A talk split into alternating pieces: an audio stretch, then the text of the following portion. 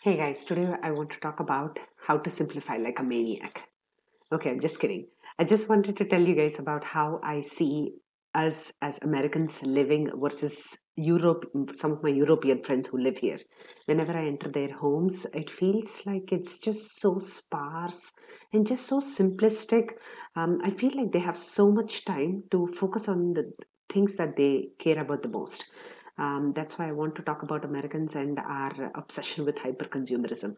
Of course, um, I was reading an article about Amazon and how it is helping us uh, clutter the oceans with plastic packaging and the returns that we are sending it back in the hopes that it is actually going back into recycling.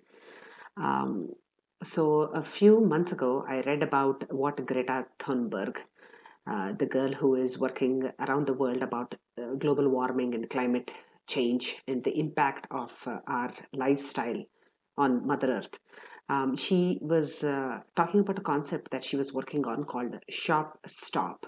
And what she was doing is she was not planning to buy anything unless it was an absolute and dire necessity.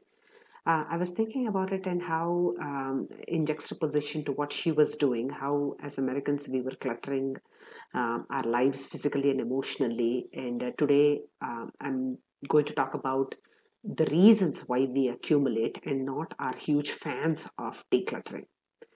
So, the first thing is our resistance comes from our necessity to change.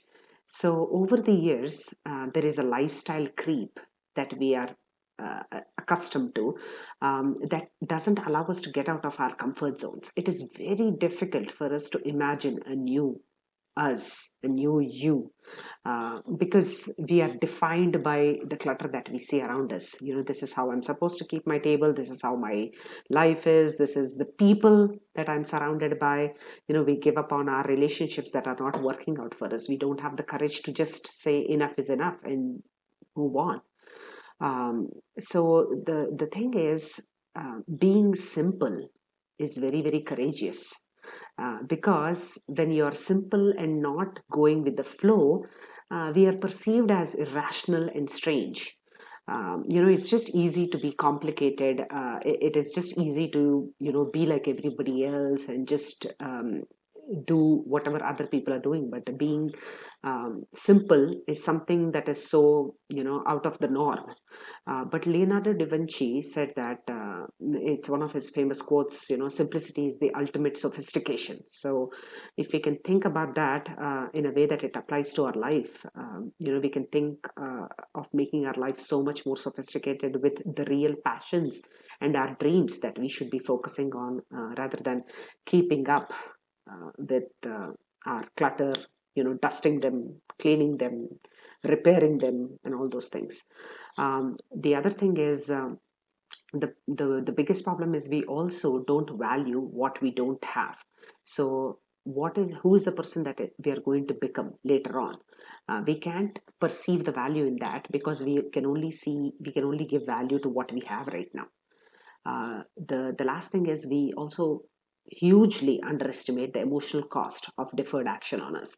Um, you know we are uh, we we start out trying to attempt to clean something um, you know but if we don't end up doing that completely it leaves us stressed frustrated and just confused. So that compounds the stress that we already are going through because uh, uh, physical clutter leads to mental clutter um, so why do we have to talk about materialism and what is what are the advantages of decluttering massively like a maniac? Um, so first of all, uh, you know there is uh, the decision fatigue that comes with all these micro decisions that we are making on a daily basis. Should I keep this? Should I discard it? Should I donate it? Should I sell it? You know all those things. It's just simpler to just declutter and uh, you know just call it a day. Uh, believe me, you won't even miss. You won't even remember the things that you have donated or given up on just that easy. Um, the, the the other thing is uh, i'm not saying that uh, let's stop buying clothes after 1980s or like you know just become like these yogis and all that. Uh, of course we have to stay relevant and keep up with uh, the current times. Um, you know uh, but here is my question.